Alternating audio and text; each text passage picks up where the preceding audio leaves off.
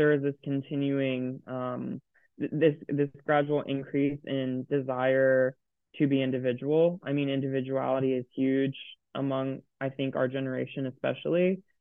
Um, and I think that a really unfortunate byproduct of that is that less people in my generation are attending church. This is a podcast called Walk, Talk, Listen. An attempt to connect people and make this world a bit better by sharing opinions and experiences based on the belief that everyone's perspective is true, albeit partial. My name is Maurice Blom, and I would like to welcome you to yet another episode of Walk, Talk,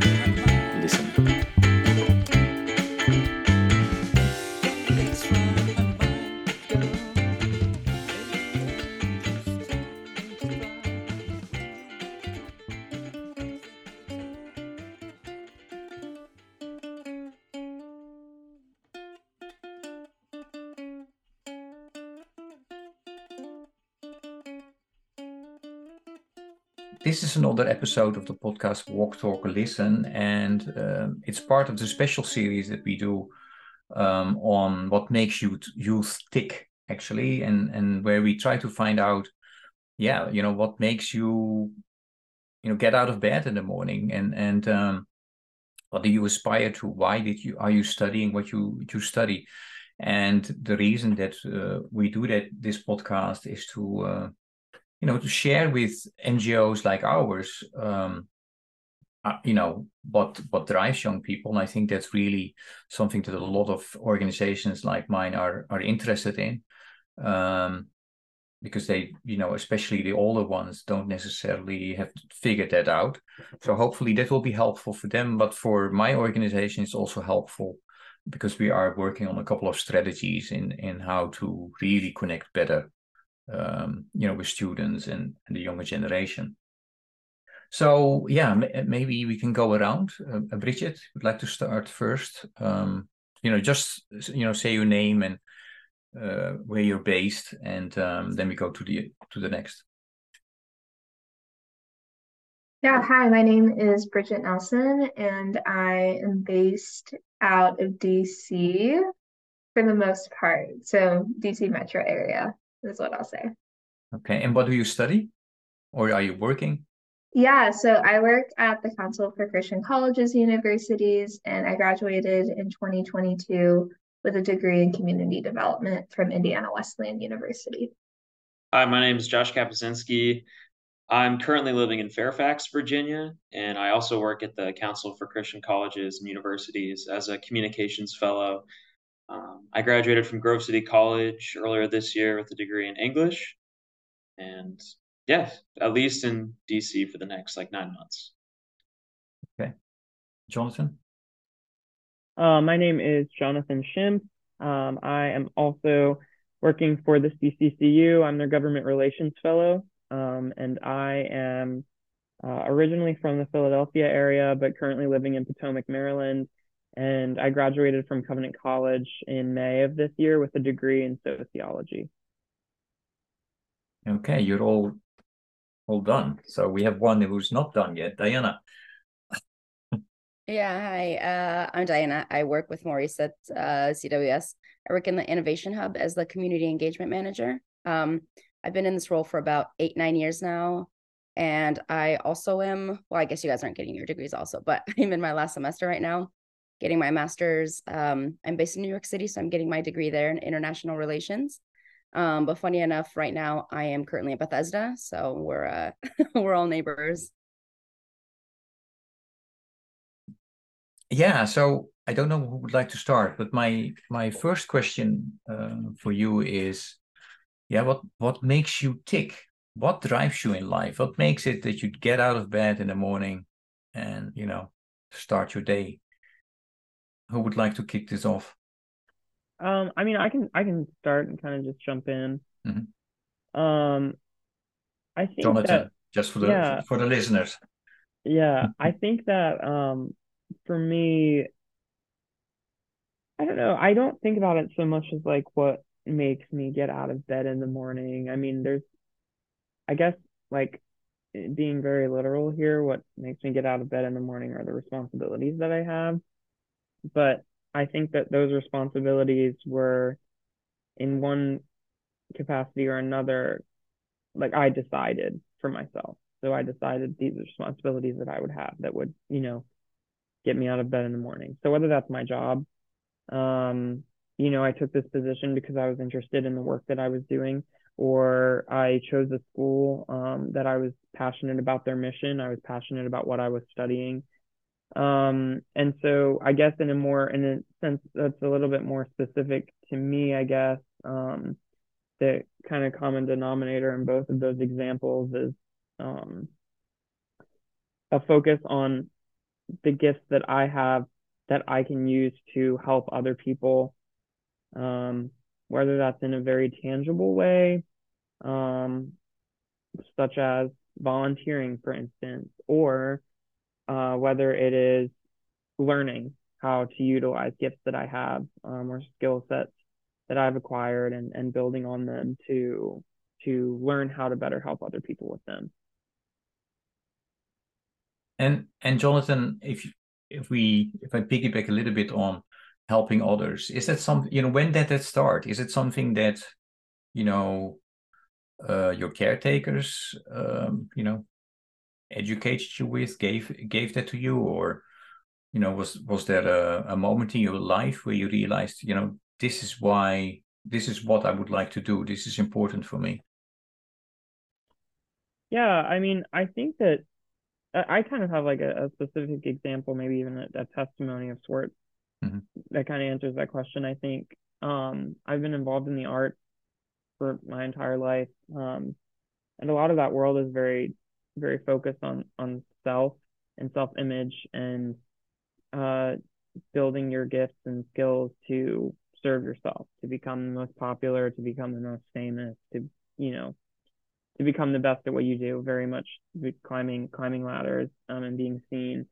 And i think my personality i don't i don't know it just didn't lend itself to that. It was it was kind of exhausting after a while and you know i was confident in what i was able to do and i was pushed by a lot of people to to continue moving forward to be recognized for what i was what i was doing and what i was able to do but um it just became exhausting for me. And I just, I think just in experiences that I had in high school where I was given the opportunity to work with people in the arts who were younger than me um, and to teach them, that was actually, I think, a turning point for me in recognizing that it was actually a lot more uh, rewarding for me, I think, to use my gifts in a way that was was helping other people um, and and teaching them you know kind of creating this ecosystem of sorts of here here are things that i've learned. Let me pour into you and teach you how to use these gifts that you have. Um and yeah it also i mean it takes a lot of the pressure off of if i'm not if i'm not the best i'm nothing um which is a lot of what what i think the arts world can be like sometimes um and yeah, I, like I said, I think that I think that a lot of it was was potentially my personality. It could be also the way that I was raised. Um, I mean, especially like a, a specific like family example. I mean, my grandmother, she is a, a caretaker of, of elderly people, and mm-hmm. um, I think that she raised me to be very have a have a heart for taking care of people who are who are in need, mm-hmm. um, mm-hmm. and using gifts that she had to do that and she set a really a really great example for me um, and so i think that that kind of planted a seed in me that, that that encouraged me to do you know take care of people in a similar way just using gifts that i had that were specialized to me okay thank you and uh, just a quick question so if you talk about the arts is that music or is that you know drawing uh... um yeah i mean a lot of performing arts so yeah music okay. um okay. acting things like that. Um, but yeah, I mean, there's there's room and space for visual arts there as well. Hmm. Okay. And Bridget, what about you? What makes you tick? Yeah, I think just listening to Jonathan, I was just reflecting, like even on my own background and my own upbringing a little bit, and just like my lived experience. Um, I think what gets me up in the morning, I mean, like Jonathan said, is responsibility. Um, just because like there are things like in my day and in my week that are just like naturally programmed that I have to show up for and that I need to do well. But I think like a greater undertone to that is like this sense of taking care of my community and taking care of the people that I encounter like well like like that like yeah as I'm encountering them as I'm meeting them and talking to them like being present being engaged being thoughtful in what I say being thoughtful in what what what that person needs like in that moment just asking questions. Um yeah i think that's that's something that gets me up in the morning is i think continuing to build upon like meaningful connection. Um yeah that's what i would say for me. And is that for you something that you have been brought up with? You know you, did you have examples in your you know family surroundings and people that took care of you yeah i think just the community that the culture i was brought up, brought up in i'm half filipino Mm-hmm. And so, like, a huge part of Filipino culture is family and community and celebration. And a lot of it's like encouragement. And so, I think just being brought up in that culture was uh, kind of already programmed in me from a young age. But then, as I've just gotten older and I've just, and, and like, as my family, um, they're not Christians, but like, I'm a Christian. Um, and seeing like the value of Christian community and how intentional it is and like how important it is in terms of the formation of the person i think that just kind of built upon like more of the purpose driven life of meaningful connection and community. Okay. Yeah. Thank you. Absolutely. Josh, josh? yeah for me i always think about um like just doing the work that's before me um in a faithful manner um and that always gets me out of bed because I think sometimes, at least our generation, we've lost a little bit of that sense of like ordinary faithfulness and whatever our callings are.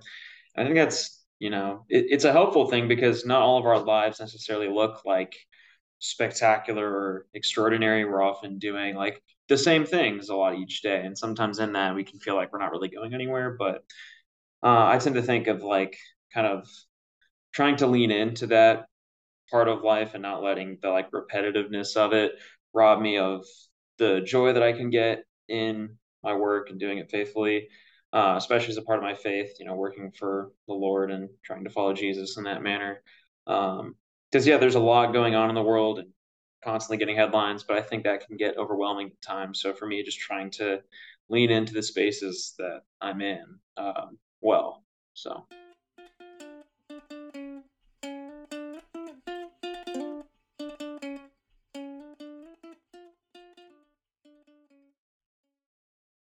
And and if I listen to the three of you, uh, you know, closely, um, your faith is very important within that, right? And and but it's you know maybe you had different journeys there. Um, I would like to to do a follow up question with you, uh, Bridget. Is that because you mentioned that you your family was not uh, religious, but you were, which is kind of interesting because the Philippines is known to be very, uh, you know, faith is very important, at least my experience in, in traveling to uh, to the Philippines. So, can you tell a little bit on on how that uh, developed and evolved for you? Yeah, um, you know, I wish I had more time than what we have allotted for this to kind of just go like the full background of my family history and just their walk of faith.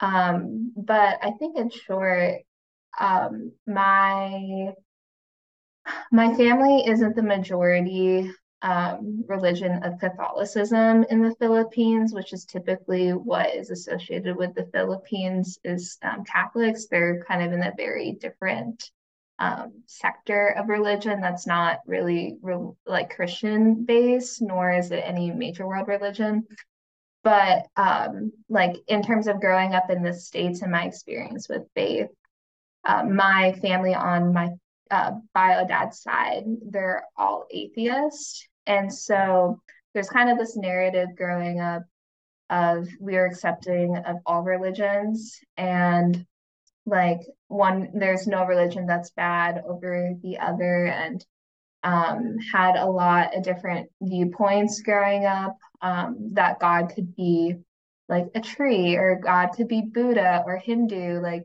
it doesn't matter like it's all connected. But um, I, I think it's it's hard to like fully describe like the moment of in like that encounter like that salvation moment like in my faith with Jesus um because that came, just kind of came like later on in my life. Like I'm only 23, but like like later on in like my walk of life, um, became a Christian when I was 17, and so that um, yeah, that I don't think I'm fully answering your question. Um, I kind of I don't want to like take up too much time, but I think that um, for me, um, the last like five, almost six years of walking with the Lord has just kind of shown me that there were a lot of really important values that my family instilled in me in terms of the culture. Mm-hmm. But I think that it took on more meaning as I explored my faith and as I explored Christianity, as I got to know Jesus, as I got to know the traditions of of of, of faith, of of walking with the Lord. So I hope I hope that's helpful. Yeah, no, and and what I would like to understand is because the question, you know, the first question is what you know what makes you get out of bed. So you know, basically, it's a question about what makes you tick. What is your purpose, right? And and uh, so I I felt and I heard that a faith for all three is is kind of important, uh, driver within that. So I what I'm looking for here is how did that come about and what I understand from you is that you know a couple of years ago, so five, six years ago, um, you decided to uh, convert. Is that correct? Yeah. Yes. And so, how did how did your family react to that? Oh, that was interesting. My mom was not happy. Um, it caused a lot of tension. It caused like a really bad rift in our relationship the first year that I was a Christian, and um, I decided to go to a Christian university um, after graduating high school. Mm-hmm. And my mom was actually pretty accepting of that. I think she began to like understand like my autonomy as an adult. Um, but what's been interesting is that we've had a lot of conversations about faith, and those haven't been the most productive.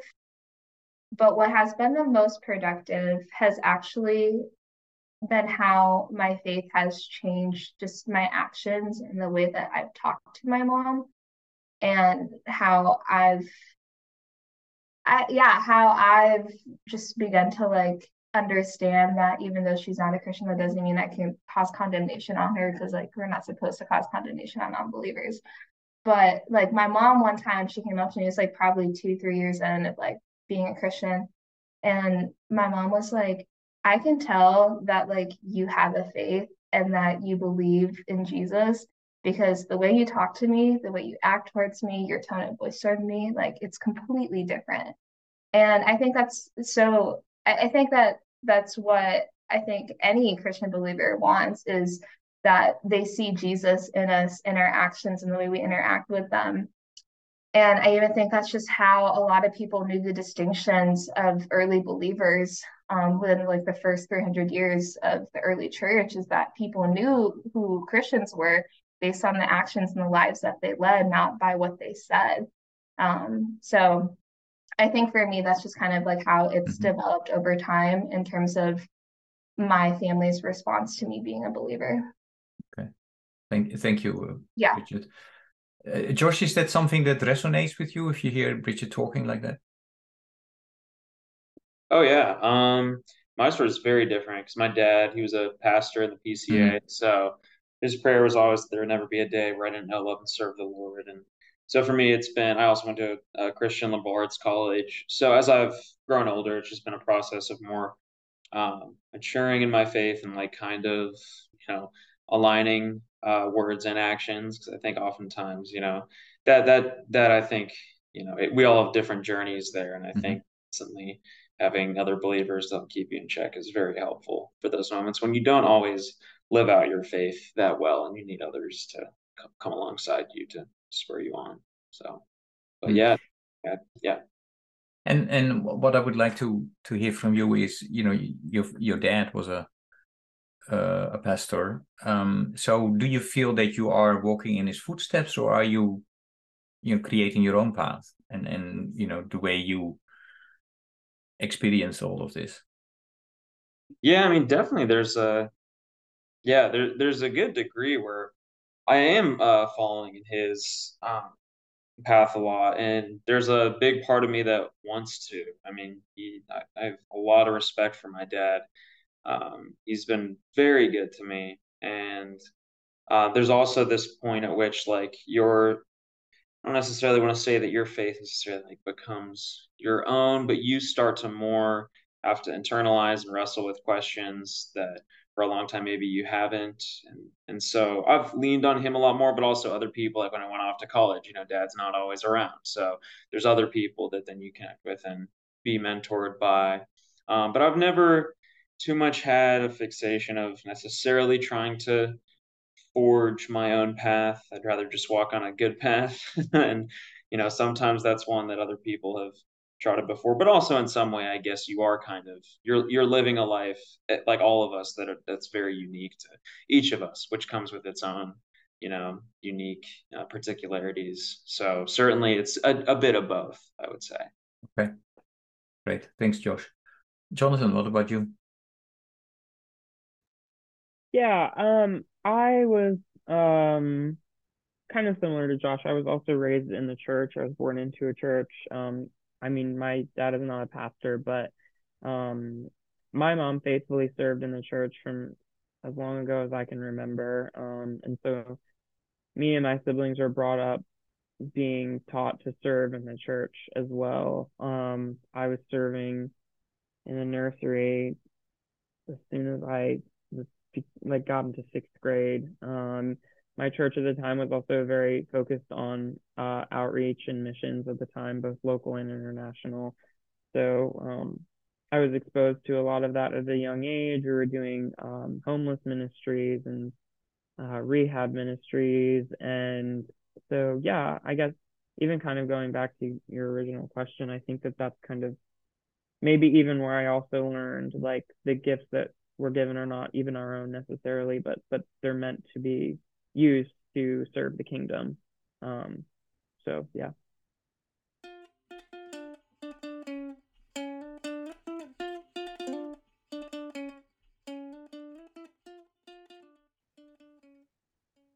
Um, I I don't know if I heard it uh, well, but the the three of you you came of from different universities before this, right? Colleges. Um, so I have a question about that, and and um, about the community and your fellow students at at uh, those universities. Um, you know, if you look at them or you think back, uh, what what makes or what made them tick? Josh, you want to start?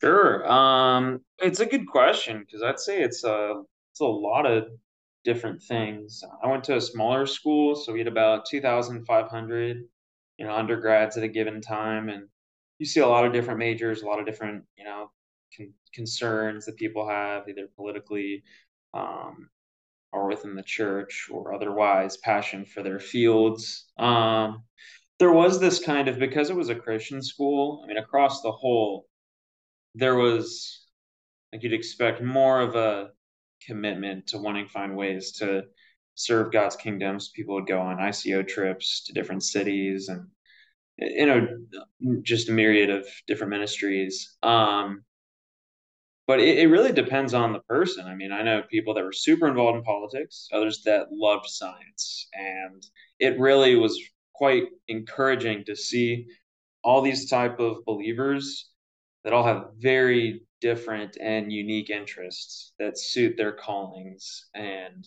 um, the careers that they're stepping forward, which I thought was always cool because it's not just you know we have a lot of things that were pretty similar to us, but also some beautiful differences that were like, wow, you're really good at science, and I'm not that great at it. So thank goodness, you know, we have uh, people who are skilled at different things. So I would say, it, man, it it depended on the person for sure, and I think like kind of you'd expect from like because at the same time it's school, and lots of people are trying to think about next steps, careers. Mm-hmm. So, like anywhere else, you do see that kind of, you know, reflected in the student body.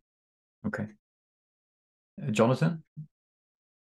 Yeah, um, I also went to a small small school, uh, small Christian liberal arts school. Um, not quite as big as Josh's. Uh, we had about undergrad classes uh, about a thousand at a time. Um, so a lot, a lot smaller and uh, yeah, because of that, I think. I mean, we we also had a, a fair, a fairly large diversity of of interests. Um, but I think at the core, I mean, I, I attended Covenant College, um, and they had a very big, um, it was like a staple of of their curriculum uh, for us to really focus on vocation and what it looked like to tie our faith into vocation. Um, we used the word calling a lot, um, and I think that that really uh, it as I don't know how intentional it was, but it very much um, seeped into every field of study at the school. So yeah, similar to Josh, like whether like I mean we had people interested in politics and people interested in science and then people interested in the arts and the humanities and social sciences and advocacy and all all you know the whole spectrum but um th- like despite that that range at the core of it all was uh at the end of the day, this this this desire to be honest and authentic in light of Scripture, um, and what it looks like to be an expert in your field and also be an expert in God's word. Um, and so no matter what your calling was, it's always it's always your your primary calling to you know, continue to be a light for God's kingdom. Um, and I think that that was a big, I mean, that was at the end of the day, you know, it's, it's supposed to be inspirational and, you know, we are actively being called by the Lord. Um, and so, yeah, it's, I think that, that at least in my circles, I think that that desire for authenticity, um, and, and a Christ centered authenticity and love of truth was always was always at the forefront of every every field. Thanks, Jonathan. And Bridget, what about your uh, school? Yeah, a lot of my friends um, had all different interests, but I think the one thing that like our university really focused on was like on spiritual formation and like practices. And um, there was like a lot of conversation on like the rule of life by Saint Benedict. And so like talking through what does it mean to have like a rule of life? What are the practices that we need in place? Because those are really foundational and like a pillar of like a pillar of like our community. And there's also like a really huge emphasis on trying to figure out or like trying to understand what does God's voice sound like in your life? Like how how do you know um, what, what's the voice of Satan versus what's the voice of God? Um, and like we would just like probe with questions and in prayer about that. And so that was like a really huge um, emphasis. Like I, I remember like being really formational for me and a lot of my friends was like specifically our spiritual formation office just like really emphasize the spiritual practices and um, what does it look like to live with God daily in the ordinary and not in these big Christian moments? Because a lot of the times, like a lot of my freshmen that I work with going in, they only really encountered encountered God, um, what they saw is like at camps. Um, and so I think even Josh was saying, like at the beginning, of how how do we see God in the ordinary and how how do we stay faithful in the ordinary. So I remember that being super important to me, like in college.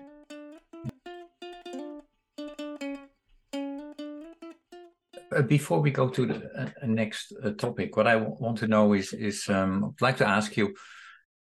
Yeah, I've been talking with a lot of uh, folks the last two years about a wide range of, of, topics, but one is about religion and spirituality in the younger generation. And, you know, I mean, the trends, um, especially in Western countries, are that, you know, the younger generation is less inclined to go to church.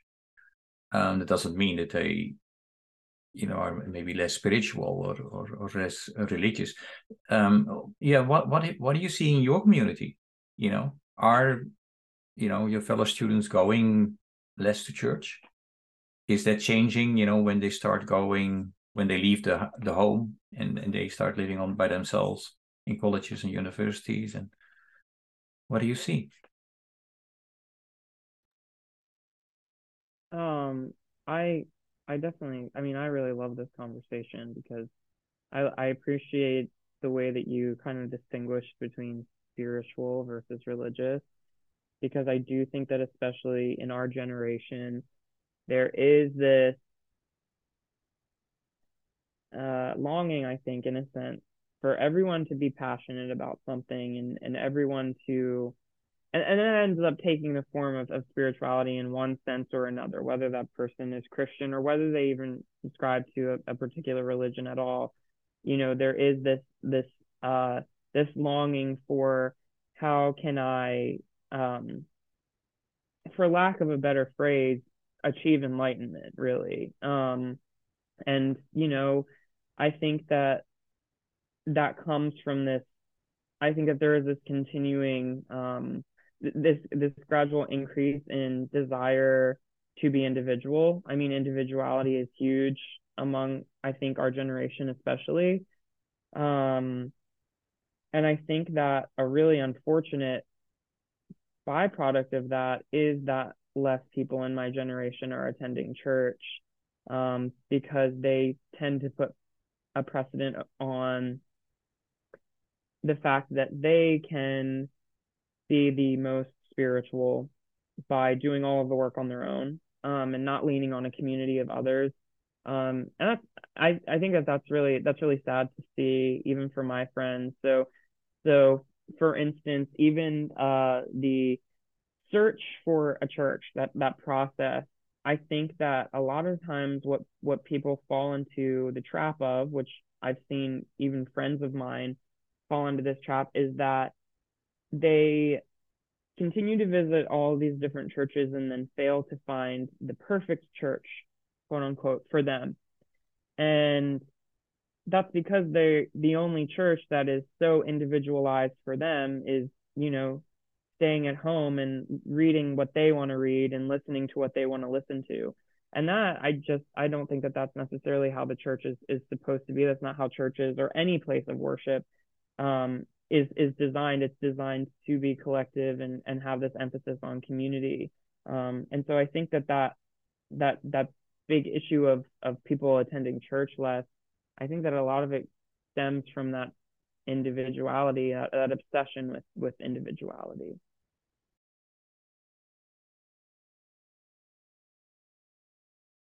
Bridget, Josh, do you, you know, resonate with what, what uh, Jonathan just said, or you have another yeah, opinion?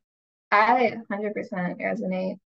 Um, I I mean, I'm like a year out post grad, graduate in 2022, and so I actually worked at a church this last year, and my roommate um, didn't attend the church that I went to, but like she went to a different church, and um, and even just my friends like post grad too, we had a lot of conversations about church, and there just was always this conversation about the frustration with the church. The church isn't doing this, it's not doing that, it's not addressing this issue or this issue. The pastor's not talking about this, like at the pulpit. And again, it's like cherry picking the church, and that's not what the church like. The church isn't meant to meet the preferences of every single individual. That's not what the church is for. Um, uh, the church is a gathering of the body of believers to worship Jesus and to hear the community and to hear the word of God. And sometimes, like, there's always there's going to be something that you're not going to like at church, but the point of church is the gathering of believers for the encouragement of the body of Christ. And one of the lessons that I learned working at the church that I was at was that um like I was like a resident pastor. And so, like, in that role, I had a, I went through some very frustrating moments. And I was reflecting on I've been reflecting on this I think for the last like 6 months like out of the position that like the Lord didn't call me to be like this specific pastoral role. He called me to love the church despite all of the frustrations that I went through and despite everything that I did because that's that's what we're called to do not just as pastors like in, pastoral leadership but as the body of believers is that regardless of any tension, regardless of any sort of discourse or conflict that we have, we're called to love the church. Why? Because Jesus loves the church, and that's what Jesus is coming back for. Is not is is yes to restore the world, but to restore His bride, which is the church. And so that's something that like I've had to kind of like shift the focus on and bring clarity to to like a lot of my friends is that like this is a human institution by and large and of course it's not going to be perfect it's not going to fit your preferences but what what is the greater narrative that's at work here? And so it's kind of like this paradigm shift of like i'm not going to like like yes like maybe find a church that's going to suit you best but like you need to stay faithful and be part of it in order to like really understand like the benefit and yeah just not the, the benefit and the ultimate goal that it, it's a gathering and it's supposed to support the mission of Jesus. That's just what I think as like we're having this conversation.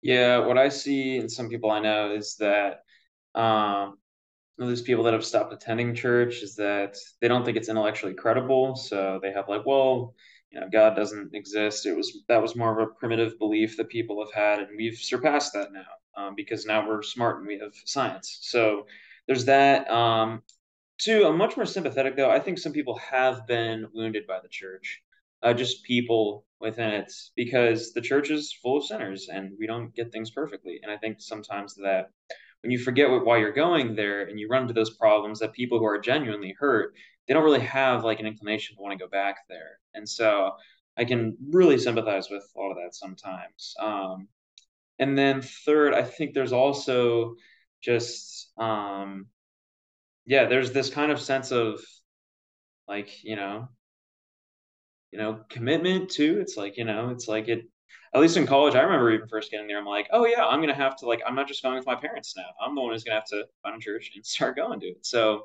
I think you combine a lot of those three things and kind of the culture people are swimming in.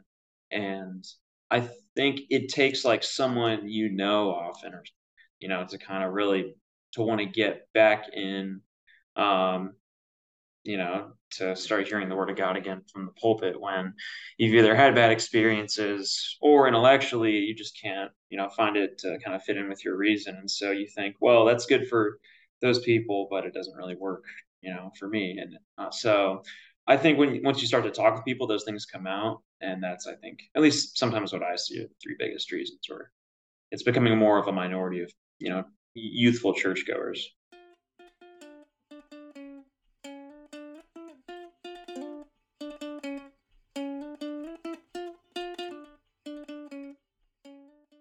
Great. Thanks to, to all of you for that. Um, I would like to to jump into, you know, the the topic, the subject that you chose to study. Um, yeah, why did you study what you were st uh, studying? How did that happen? Sure. Um, I really wanted to be an English major. One, because I really wanted to be a novelist, and that slowly over time throughout my childhood became more apparent. In second grade, I really wanted to be a storyteller. My second grade teacher, she assigned me this um, project to write like this one page story of our summers. And I had recently saw this movie about like this water horse, and I was like, no, I want to write my own story. So instead of doing that, I turned in this like little like few page like story about me going on this adventure around the ocean and i thought it was the coolest thing in the world. So i was like i just want to keep doing this. Um, and so over time that kind of like desire matured into more of a love for books and reading and then eventually trying to write my own novel so i thought hey the best way to learn more about writing would be to study the great books. Um, but in terms of a job that you know typically you can do that pays the bills that also be like you know teaching would be great too getting to teach literature so I think it has a lot of value uh, in it as both like a form of recreation and an academic discipline. I think fiction is one of those few um, subjects where you get philosophy, art, and history all in one, uh, because all literature is bound by its time to some extent, but you're also getting an artist, uh, a writer's like artistic, um, you know, conveying of language and all these other their own their views on some of life's biggest questions put into a story. And narratives hold a lot of weight on on people, and so I think they're a great way to to teach like lifelong truths. So that's one of the reasons I wanted to study English and hope to continue doing that at some point. So, great, thanks, thanks, uh, Josh. Bridget. Yeah, my degree was in community development.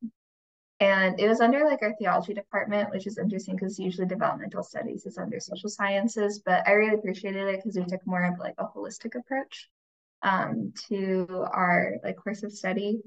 Um, again, I think just like that value of community and like having meaningful connection with community has always been really important to me, like just throughout the narrative of my life. And what I really appreciated about my program is that there was an aspect of both like I have one foot in the nonprofit world and one foot in like the Christian ministry world, and I loved both.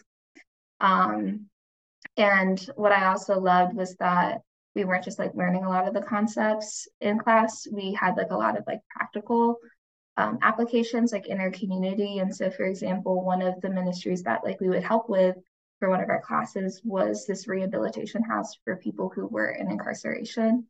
And it was really interesting because you got to see like people being restored to like actual jobs and like had like uh, developing skill sets and being restored to families and um, men and women who were divorced were like getting remarried and just like seeing the restoration of family and um, i really loved I really loved how community development was really part of that because um, it took what was seen as kind of like, oh, like these people are lost, like they're kind of this low asset to the community, but it provided them like some sort of opportunity and actually step in the world where they could actually benefit and give back to their community. Um, and so just like seeing that work and just seeing how like you could restore human dignity to like a person um, was really, really valuable to me. And um, yeah, that's why I continued in the major and why I chose it. Thanks. Yeah, I um I had a little bit of an of an interesting journey with with choosing sociology. I initially wanted to come in studying art and philosophy. Hmm. Very different. Um and I was uh I was interning at an organization that was, you know, actually kind of combining those two things. Um, and I was working primarily in the arts with um, teenagers mostly. Um, and I just uh I had a I had a wonderful experience working with that program, but um, I ended up through that realizing that I had so much more of an interest in the actual um, I guess well-being of my students um, and you know wanting to fix their so social emotional issues and um, just investing in them as as people and giving them the attention that they may or may not have been receiving in other areas of their lives. Um, and some of my favorite parts of that job were even just like sitting and listening to them just tell their stories. Um, and so kind of through that i realized that i was um, I was starting to become more more interested in, you know, maybe what would it look like for me to go into school counseling or something like that, um, or in a field similar, um, or advocacy as a whole really kind of stood out to me. Um, that was one of my favorite parts of my job was was advocating on behalf of of these these students that couldn't quite do it themselves. Um, I had a huge heart for uh, sometimes the the power struggles that that's at play with um, teenagers and um, you know teachers or school administrators or just people that are older than them in general. Um, I've I've seen instances firsthand where you know just because they're they're under the age of 18 they're treated like you know they're 10 even if they're 17 um, and it can be it can be really upsetting and they are just don't always have the the tools that they need to to handle that and and process that in a in a healthy way and a constructive way, which just ends up causing them to get into more trouble. And it, yeah, it's just a really vicious cycle, unfortunately. Um, and so because of that, I, I ended up um, pursuing sociology um, to just kind of look into what what might it look like to to study people as a whole, to study patterns, and to use that hopefully to to help people. Um, I'm so interested in social theory and you know reading a lot of theorists takes on you know why do people do this or why might a person say this? Um, and uh, where what does inequality have to do with with all of these different dynamics and, and so many different social spheres?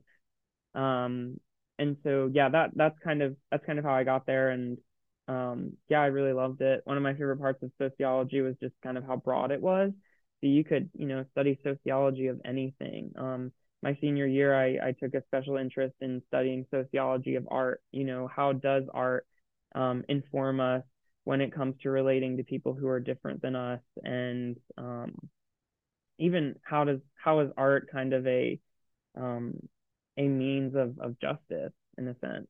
Um, it can be really interesting. So yeah, that's kind of how I got there.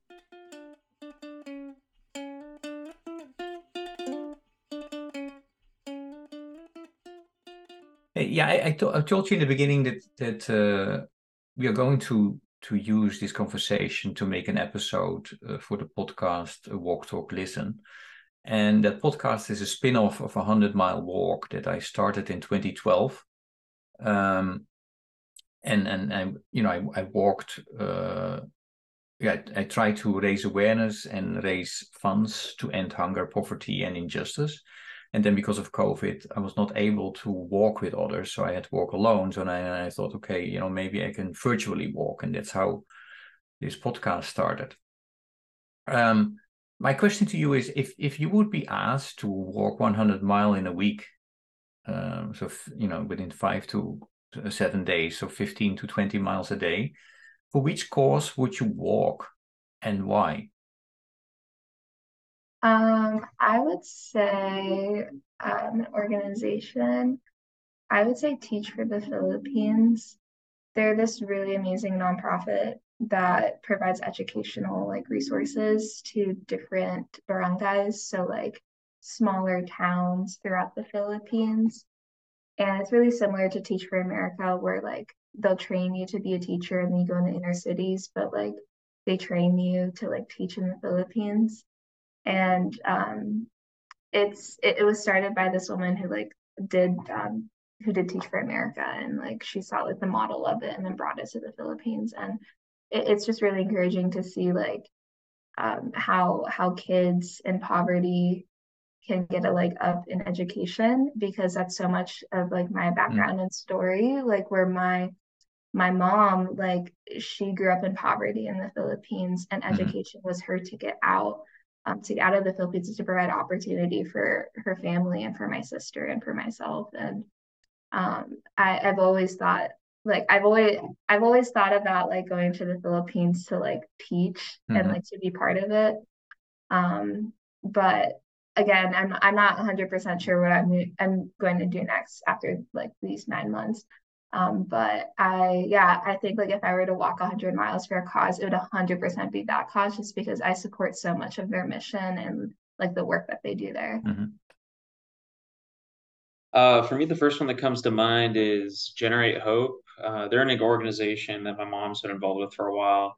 That kind of they have a lot of these rehabilitation homes for people who have been sex trafficked, and it's one of those things that just producing like a lot of good. Like they have these homes where they're able to bring in these women and they provide education for them as well as like counseling and rehabilitation. So it's a really beautiful ministry, kind of like that's helping these women get back like to you know like just just normal lives again after mm. these really tragic pasts. And so that's just the first thing that comes to mind. And meeting a lot of those people and being with them it's pretty life changing. So I would say yeah. Uh, so to no, th thanks, Josh. For you and and Bridget, have you been involved with those um, organizations or any other justice or humanitarian work organization? Uh, I guess explicitly, I've never had that much of. It's more just been a very loose involvement, just when my Mhm. mom's Okay. a few times where we've been around, like these women are gone over to the house. I've gone with her more a few times when I was when I was back in California a long time ago. Mhm. But more it's been her and because she's one of the board members there, so I hear a lot about it through her. But Um, I do not have any direct involvement like with Teach for the Philippines, but I did like do like smaller campaigns throughout middle Mhm. school and high school, like raising funds to like send school supplies to like Nepal, like to help like Mhm. kids who needed like education, like supplies, like but um yeah, in terms of like direct involvement, like post high school, college, not really, just because like I was in school for a lot Mhm. of it and it was just it was just difficult because like Teach for the Philippines, like you have to have like an undergraduate degree to participate. Hmm. So not like in terms of participation, but like yeah, there have been like some other humanitarian work that like I have had some involvement in. Okay. Jonathan? Yeah, I I can't think of one specifically off the top of my head, like a, a named organization, but I I think that I would see myself walking for um any cause that would um I think really um I don't know, I think kind of fight for the equality of education um for I mean really any marginalized people group, but I think especially I think especially younger people. Um, I just I did a study on on refugees and immigrants when I was in school, and um, that was just something that like really stood out to me that a lot of people don't talk about how um, a lot of times the children of immigrants and refugees, especially from the Middle East coming to the United States, often get pushed to the side or are kind of an afterthought when it comes to um, education, and they're really just left behind. Um, and people don't really pay much mind to that um, or to the fact that they are still growing human beings um, just as much as any other human being who has lived here in the United States and has participated in the education system, you know, since they were born into it. Um, and yeah, that's I think that's something that I yeah, it's something that it bothers me and it's something that I that I would feel passionate enough to walk for.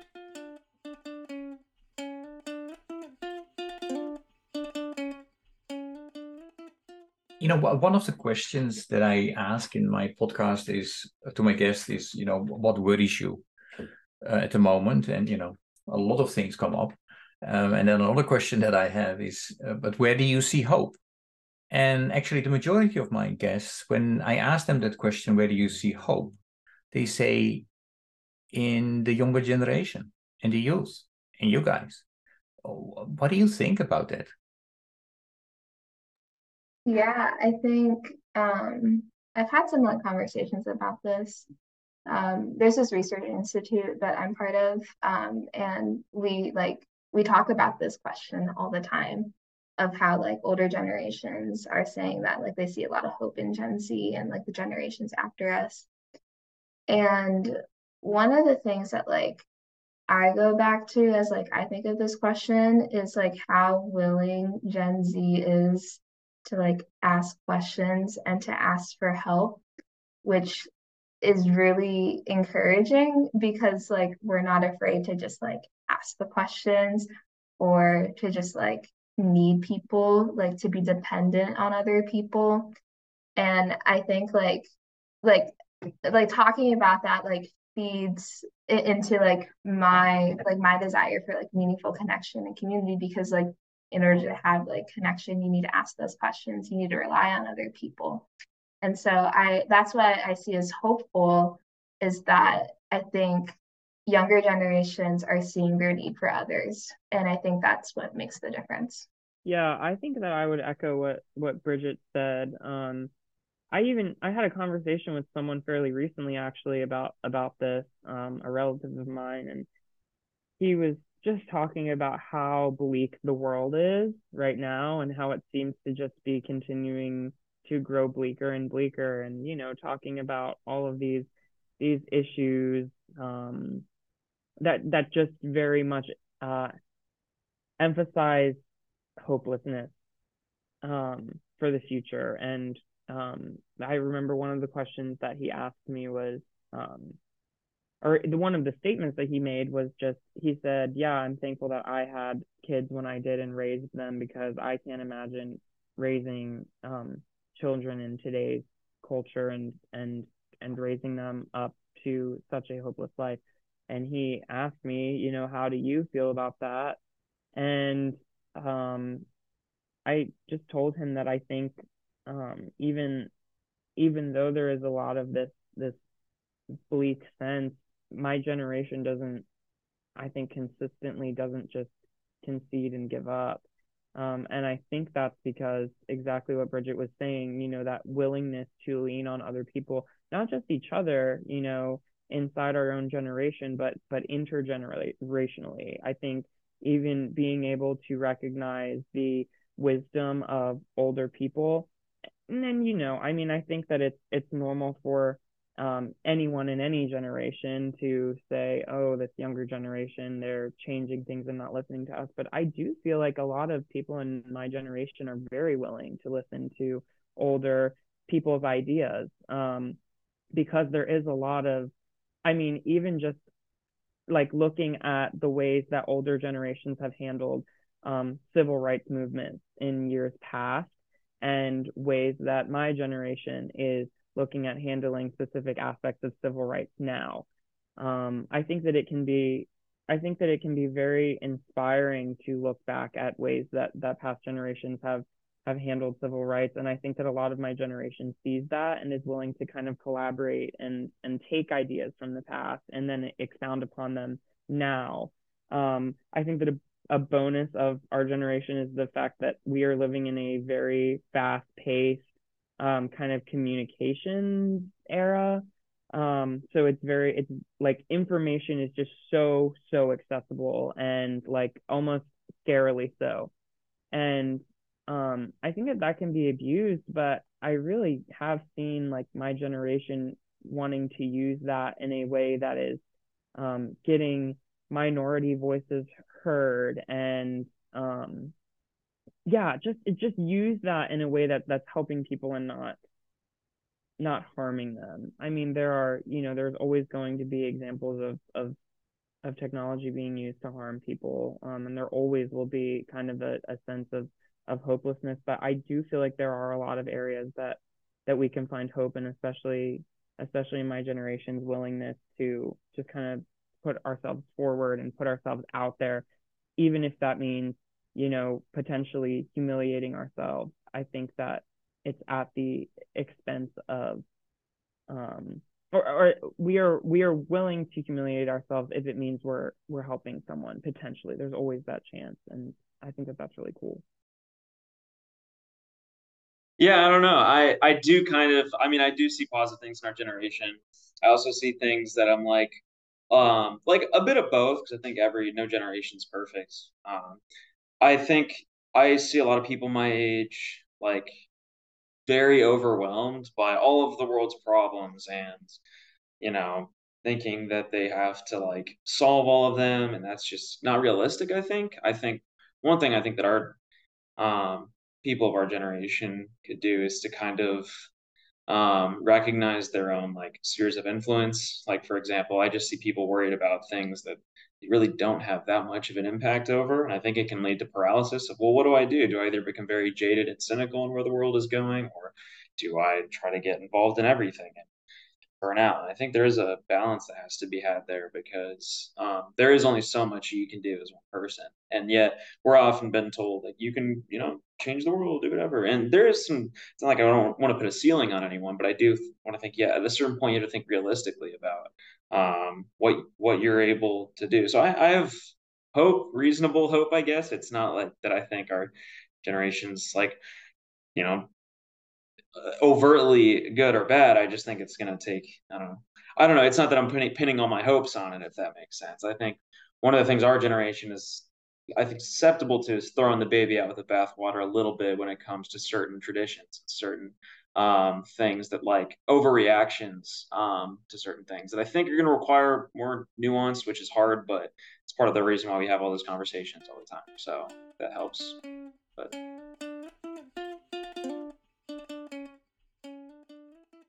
when I listen to you, I, I you know hear a couple of words and, and I see a couple of things. Uh, I heard you say, Jonathan, you know, intergenerational. Uh, you know, there's a willingness in our generation, you know, to continue listening to the older generation. I, I really think if that's happening, it's a good thing.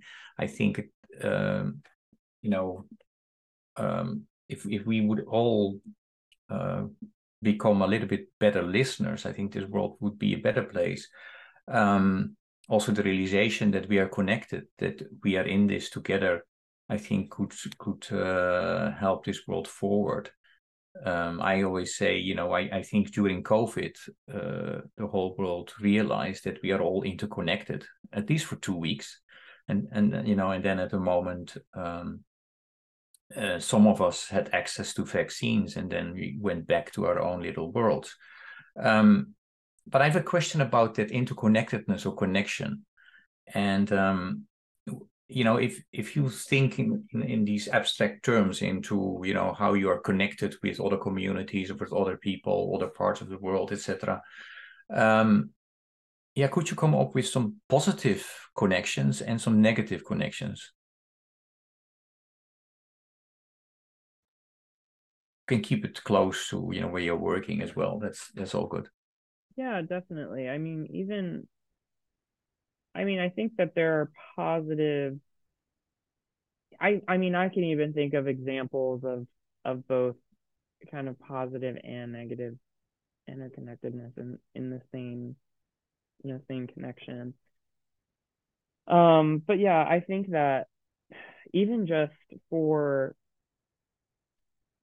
for people who are, you know, my age, who are in my generation, to form connections in the workplace. So, for instance, at the CCC, where Bridget, Josh, and I work, like we have people from all different walks of life and all different ages here working for for the same cause, and I think that that's really a really beautiful thing, uh, especially in the ways that we are kind of able to to learn from uh, to learn from the the older folks who have been working here longer. Um, but I also think that that kind of like that workplace relationship uh, of interconnectedness can even kind of be seen like like I think that that's a, re- a reflection of the church um, and what the church is supposed to be. I always think about like interconnectedness and collaboration um, being just such an important calling of the church um, for, for Christians as a whole in the church.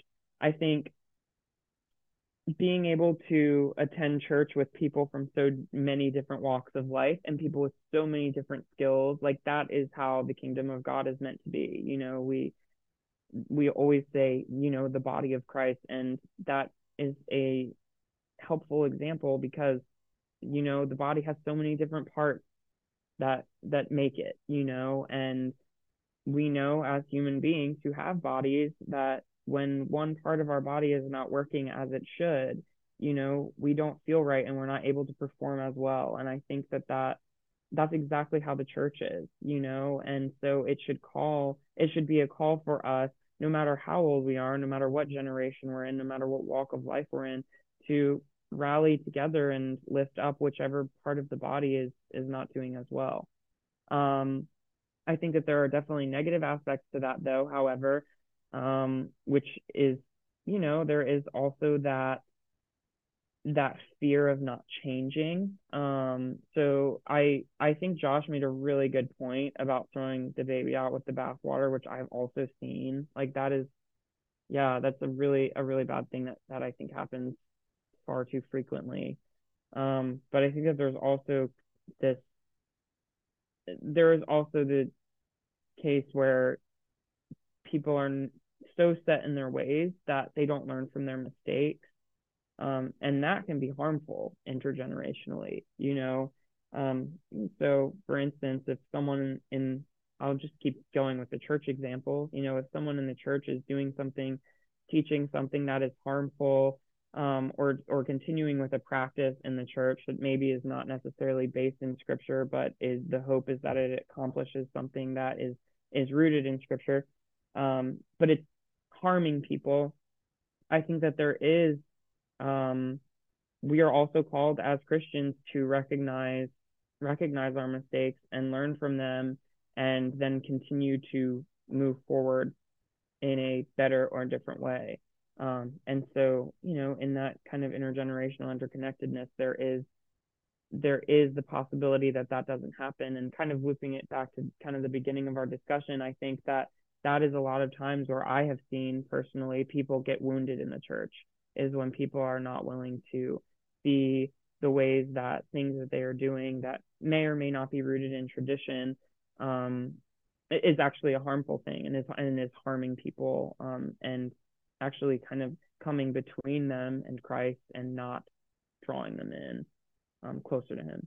Yeah, I think one of the things um, specifically within the church that happens is um, there's a book by Jemar Tisby called The Color Compromise, and it deals with the churches, just you know, different American churches, and they're like certain ones that didn't have great responses um, to lots of civil rights movements, and I think culturally that's kind of important to this idea within certain sects. You can't speak for everyone on this, but that, you know, okay, well, Christians got this wrong. Christians are judgmental or like this. And it's it's hard to see things on a case by case, you know, personal value, but other other ways too. I think uh, certain um, traditions. I mean, Americans we're having like a deep reckoning with history, and even just like within American history. I mean, within different humanity circles, there's always like, okay, well, who should we be reading in literature classes? Who goes in the canon? Um, specifically, more within history, like revisionistic history. It's like, how do you teach like history well? How do you cover things that were really bad that you have to teach without offending certain people? How do you have an accurate view of history, but also trying to, you know, like like shield people that don't that have to deal with hard things. So it's not an easy thing to answer, I think, but sometimes there's this impulse, I think especially with younger people to want to like redo things, like we'll get we'll get it right or kind of I don't know, it's hard because they're I think I think race is the biggest example there, at least with certain churches where I mean some people's responses have caused people to walk away, whereas sometimes it could just be a bad experience.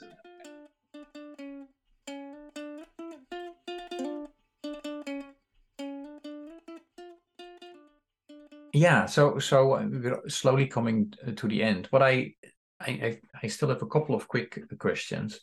Um you know i hope you understand you know what type of organization we both work for it, you know it's an it's an ngo a non not for profit organization that works on uh you know on refugee and immigration related issues hunger poverty um around the world um but also within the US. And um, you know, we existed for quite a long time, right after the Second World War. Um, but organizations like ours are are struggling in terms of you know how do we connect or reconnect uh, with the younger generation.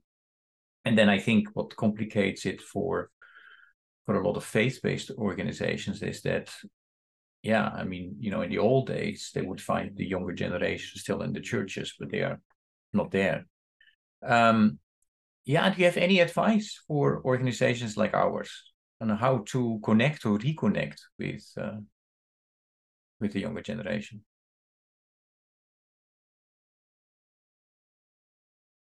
I'd like to take that question even one step further and thinking about yes, reconnecting, but also how can we give agency to youth to be more active um, themselves and I guess that kind of goes hand in hand with reconnecting. But um, yeah, I I am also looking at how can we how can we better service people how can we better service youth to give them what they need to either want to reconnect with us um or to just yeah yeah, I guess I'll uh, leave that there.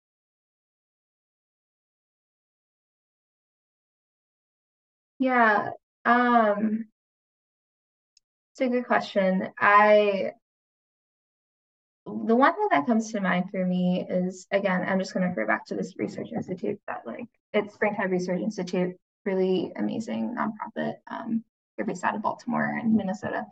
Um, one of the things that they do like with us as like ambassadors like with the program is that we they give us like a 15 minute like prompt each month and it's just like asking us like questions of um like whatever the specific topic is like for the year. So their specific topic this year is on sacred spaces and um, meaningful connection and like well actually not well connection meaningful connection but like more in the sense of belonging sacred spaces and belonging. And i think what's been really great is that like it's like a 15 minute assignment that we do that we just email to them and it's a great way to like stay engaged with what they're doing but then it also gives them feedback on like what are the resources that we can bring for younger generations because like the ambassador group is students between the ages of 13 to 25 and so it's like a pretty good chunk of like development like that you have of like different voices. And so i feel like that system has been super helpful in terms of like we're providing them feedback, but then they're also providing us resources because like they follow up the next month with like something to follow up from like their previous question. Does that make sense? Yeah, okay. Yeah. I hope that helps. But yeah, that's just an example that like I see that like that I'm doing right now that has been like really engaging for me. Yeah, I don't know this is a this is actually a fairly difficult question for me to answer, I think. Um, but and I don't know how helpful my answer will be either, but it's something that at least really um I think is always just a good a good philosophy for for NGOs drawing in young people is um I think that the best way to find young people is just being very forthright and honest about your mission. Um, because I think that I've, I mean, I've seen organizations try to be something that they're not so that they can get the type of person that they're looking for. But what happens then is that they get, you know, people who they get young people who think they're signing up for something completely different and then and then they don't stay or they are not putting in the type of effort that they should be um, you know, not necessarily. I don't know if I would use the word lied to if that if that might be too strong, but but because they they were expecting a different mission, and I think that it might be unfortunate that, I mean, it is unfortunate that my generation is having uh less and less interest in in organizations like ours, but just because there's less doesn't mean that there's none at all. And I think that those few are very interested in, you know, in, in this type of work and they want to find organizations that do align with with this mission that is dying out. And I think that I mean, even in my experience, when you're when you're the quieter voice, I think that it can be disheartening at times but I think that it also can be really, I mean, it can be also really empowering um, to to kind of drive you to yes, I might be the quieter voice, I might be the smaller part of the population, but what can I do? What resources can I can I pull to get my voice heard and to get the voice heard of others who are in this smaller demographic? Um, and so yeah, I think I think authenticity um, first and foremost when it comes to to organizations presenting themselves is, is something that that's really attractive. Thanks, Johnson. Josh, anything to add?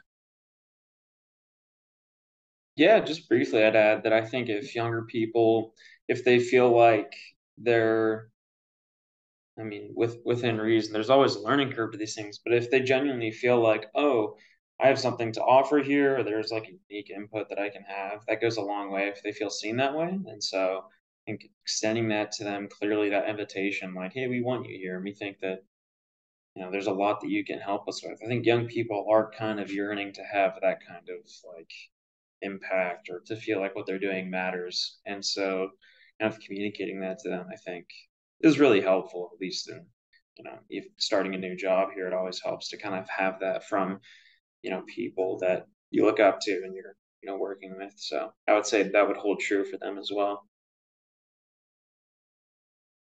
Thanks, uh, Josh.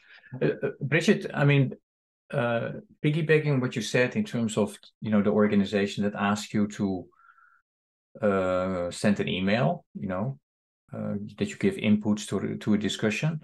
Um, I've also heard that you know folks um, within you know NGOs like like mine, like ours, have said, you know, what about setting up a youth advisory council that you will ask four to six times a year to be in a conversation like we are now, you know, for an hour or or a half, you know, thirty minutes.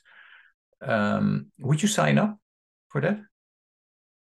Hundred percent. That's literally what I'm doing with Springtide. Is mm. like, like I recorded a podcast episode with them this summer. Like, so conversation like this, like that we're doing, like we do that, and like we have like monthly meetings for like an hour and a half, and we just go over because it's research based because like we're looking at like yeah. religion identity and Gen Z, and then there's other subtopics that go with that, and so like um yeah i don't know like there i really i really appreciate the model because like it feels I feel more engaged and like mm. there's more of like this like I think what John uh, uh, not uh Josh said sorry I keep I always mix up the J's. Um Josh was saying of like the youth want to be part of something like bigger than themselves and to like have that sense of meaning and purpose that they're actually contributing to something like that's huge because like that feeds into like meaning and purpose and like each of us like wants that and like desires that and so like I feel like having a youth advisory council ambassador program, whatever it is you want to call it, I think it I think it one like supports your NGO or in your nonprofit, but then two, it also provides like purpose for like that student that's part of it. And then three keeps them engaged. And then when they're engaged, they talk about it with their friends, they post about it on social media. So then like it's like this grassroots movement that like begins to form because from that engagement. Yeah, yeah, thanks for that, Bridget. I mean, another uh, idea that that came up is is um, you know why would we put after after we have done you know four to eight of these round tables, why would you put it in a questionnaire? Why don't you ask the people that you've spoken with to facilitate you know these type of discussions by themselves and then report back? Um, so we've also discussed that um, particular possibility. That's thanks. Uh, uh Josh, uh, Jonathan, anything to add to this? No, Jonathan. I mean, just I would agree with everything Bridget said. Hmm. Okay. Um, Diana, any any questions from your side? Um, you know, I don't think so. Um, yeah, I think I, yeah, I, I really love what all of you guys were saying. I think you guys have given us some really good, interesting things to to think about, and I really appreciate it. Um, but yeah, no, I don't think I think I'm all good on my end. Okay, then I would like to thank uh, you know all of you for your willingness to talk with us, to share your opinion and and experiences. It was really great. I I enjoyed it. But thank you so much, and and yeah, good luck with everything you do. Thank you. Yeah, thank you for having us. Appreciate it. Thanks, Mary. Yeah, thank you so much. Okay. Take care. Thanks, Diana. Bye. Bye bye. Thanks, guys. Bye.